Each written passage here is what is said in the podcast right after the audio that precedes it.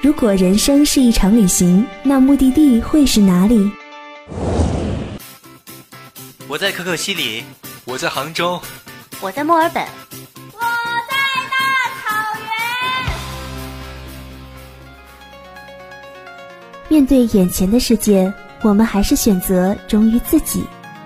如果不出发，就永远不会到达。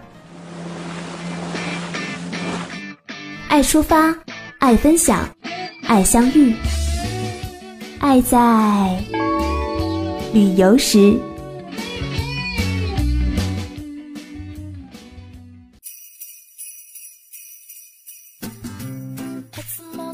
足不出户，让声音带你走过每一道风景。嗨，亲爱的听众朋友们，大家好，我是糯米。人间四月，芳菲已尽。相信大家跟着我们往期的节目，也看过了山花烂漫，走过了浪漫小镇，感受到了春天的脚步。然而，在这个时候，四月的武汉早已脱去了暖人的外套，换上了短袖和长裙。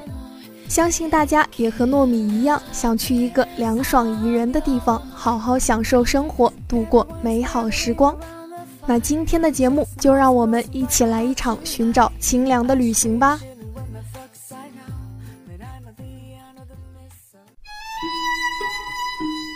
所有的良辰美景都是举世无双的好时光，庆幸这万千世界的纷扰之外，还有旅行的信仰，以及和你的一轮斜阳。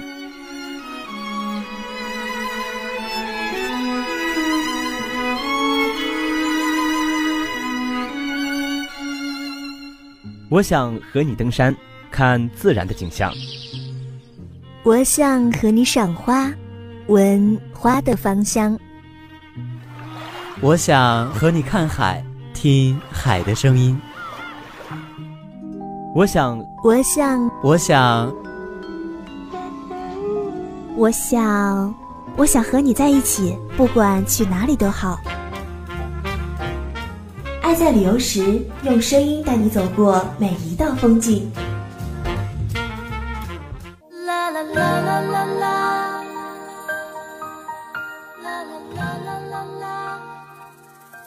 说起瑞士，糯米的联想便是一幅明媚秀丽的山水画卷，湍急见底的溪流，湛蓝如镜的湖面，挺拔幽深的山林，雄伟俊俏的雪峰，光是想想就让人觉得十分清凉。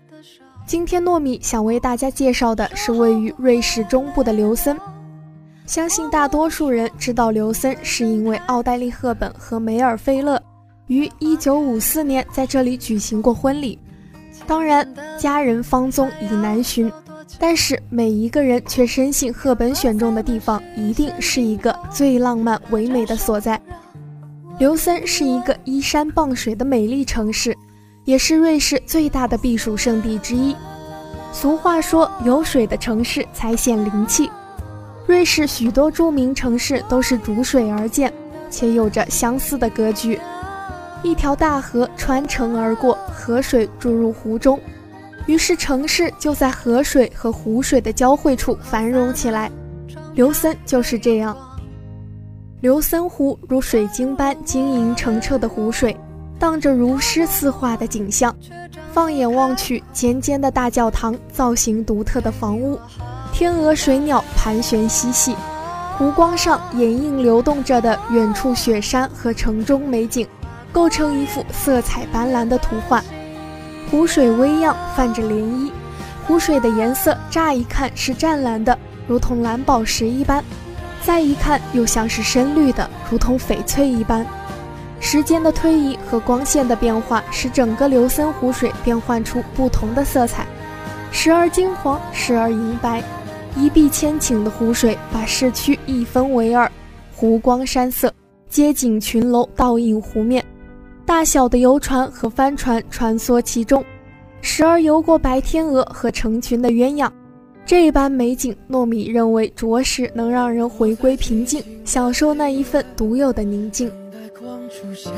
游走灵魂的边界，寻找安全感。时空太柔软，想我竟太难。不断重播那些前段时间，想必大家都争着预约去看武大的樱花。其实还有一个地方值得一去，那就是日本。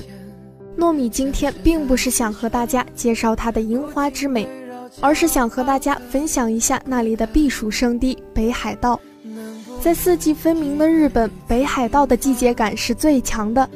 夏季是北海道最适宜旅游的季节，北海道一年四季景色优美，引人入胜。春天，满山遍野盛开的鲜花和野草使大地焕然一新；夏天，青山阔海更能够使游山戏水的旅游观光客精神焕发，是一览高山植物、登山远游的最佳季节。秋天则更是满山红叶，美不胜收。冬天的北海道在您的面前展现了一片银白色的世界，鄂霍次克沿海有飘来的流水，美丽的丹顶鹤和白天鹅构成了大自然的优美世界。北海道是日本人眼里的异乡，一踏入北海道，视野开阔，连呼吸都顺畅了许多。札幌是北海道的首府所在地，是东京以北最大的城市。这里最著名的标志就是钟塔，这个美国制造的钟塔铃声自1881年起每个小时都会响起。北海道黑岳山的壮丽冬景，温根汤世界上最美丽的北极湖流星瀑布，都是在其他地方看不到的。还有神秘的魔州湖，又称神湖，由两百米高的崖墙围绕，都充满着神奇的色彩。糯米认为，有时间、有条件的朋友们可以去试一试，去体验一下那神奇的美景。无声的告别，生命是一场遗憾，总会有缺陷，像是在自传。烈日炎炎时，潜水冲浪便是让人最愉快的运动了。作为有着“潜水者天堂”之称的澳洲大堡礁，是旅游的不二之选。作为物质文化遗产，大堡礁的景致不仅可以从远处欣赏，更可以亲临其境，用手触摸。作为世界自然遗产的澳大利亚大堡礁，从大陆小镇到格拉斯港口向南延伸至班达格博，绵延两千多公里，堪称举世无双的水上奇观。大堡礁周边的诸多岛屿国家公园也能为你带来各种不同的体验。大堡礁千变万化的海底世界，绝对是世界上其他地方无法比拟的。这片平静的海域中，蕴藏了绚烂珊瑚王国和万千海洋生物，分布着深邃的海底断崖、海底隧道和洞穴。当你悠游其中时，才能真正体验到大自然的鬼斧神工。想要去那儿潜水并一探究竟的朋友们，可以行动起来，肯定不会让你们失望。说了这么多的美景，有没有一个地方是你想去的呢？当然，你还能有更多的选择。那接下来就听听糯米给大家的旅游小攻略。一段音乐过后，我们精彩继续，待会儿见。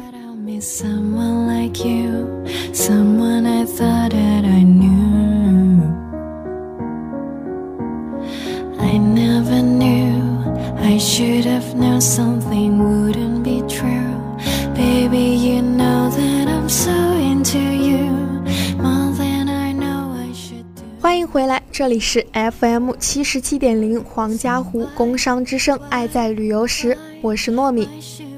大家都知道的，出门不忘三件事：钥匙、手机、钱包。出国旅游的话，可就不止这三件了。特别是第一次出国旅游的朋友，又没经验又兴奋，肯定就会忽略很多东西。那现在糯米就给大家分享一下需要注意的事项。首先要准备好行装，出门在外，尤其是到外国旅游，早先拟出一个单子，写出要带的东西，然后按图索引，可以避免出发前临时忙乱。如果到东南亚旅游，可别忘了那里永远都是夏天，夏季的衣服一定别忘了带。东南亚国家的多数饭店，别管多高档次。牙具、拖鞋都不会提前预备，因此也需要随身携带一些必要用品。其次呢，要带好必备的药品，旅行当中带一些必备的药品是聪明的办法，能够防患于未然。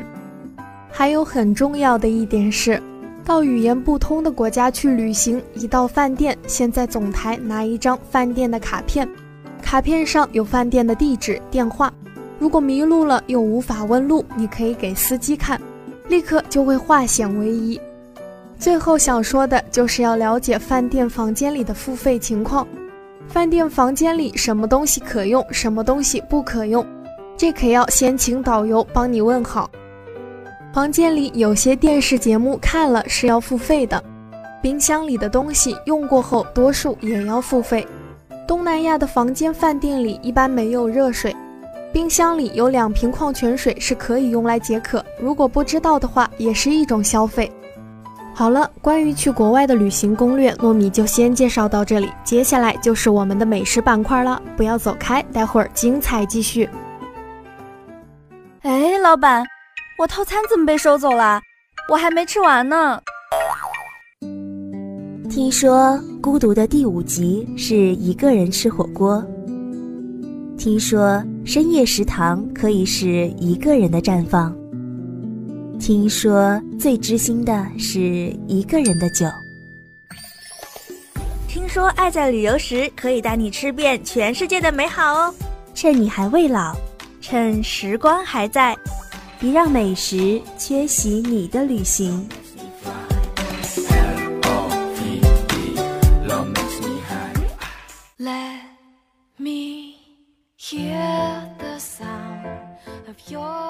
嗨，欢迎回来，我是糯米。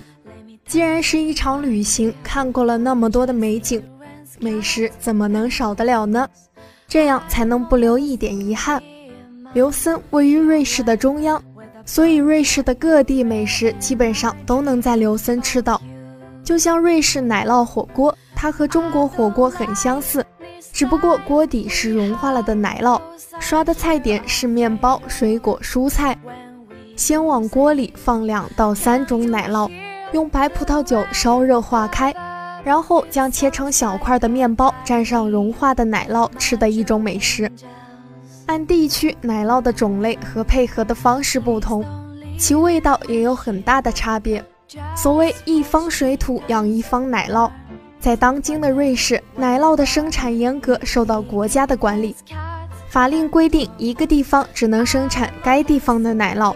不能生产其他地区的品种，这和法国葡萄酒生产的有关法令很相似。因为纯正，所以难得。这也是瑞士的奶酪还能保持极其传统的风味，而没有在大工业生产的冲击下变得毫无特色的原因所在。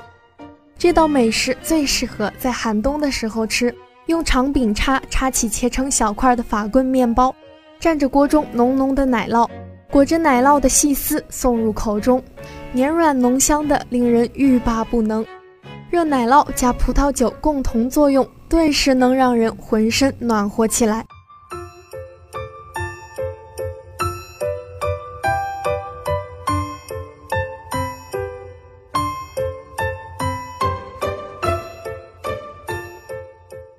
风景如画的北海道让人流连忘返。不胜枚举的北海道美食让人迈不开腿、停不下嘴。北海道优越的自然生态环境造就了一个货真价实的美食天堂。札幌的帝王蟹、小樽的海鲜、富良野的薰衣草冰淇淋和哈密瓜都不容错过。值得推荐的还有海胆盖饭、成吉思汗火锅、各种口味的冰淇淋、北海道啤酒和白色恋人巧克力饼干。这里糯米就来跟大家介绍一下北海道的拉面。除了大家都知道的兰州拉面，最让人馋到流口水的，那就是地道正宗的北海道拉面了。浓郁鲜美的汤头，劲道十足的面条，摆上叉烧肉、嫩笋，再撒上一把香葱和豆芽。对了，怎么能少得了溏心蛋和海苔呢？光是想想就能让人食欲大振。北海道拉面在全世界都享有盛誉，但北海道拉面只是一个统称，在北海道的不同地区，拉面的味道也各不相同。有机会的话，小伙伴们可以去尝试一下。到了澳洲大堡礁的话，最推荐的美食当属大堡礁的海鲜了。大堡礁是一个最大的珊瑚礁区，各色的美食也算是不可缺少的一道亮丽风景线。名贵的鲍鱼、海参、特色的大龙虾、最吸引人的帝王蟹等等。那里的石锅鱼翅也是非常有名，在上古时代就有这道菜的做法。悠久的历史意味着你吃的就不仅仅是这道菜，同时你还是在品味历史。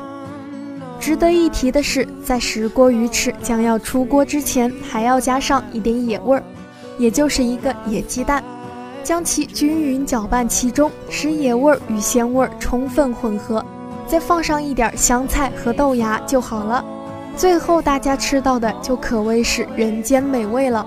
然后再喝上几口小酒，岂不快哉？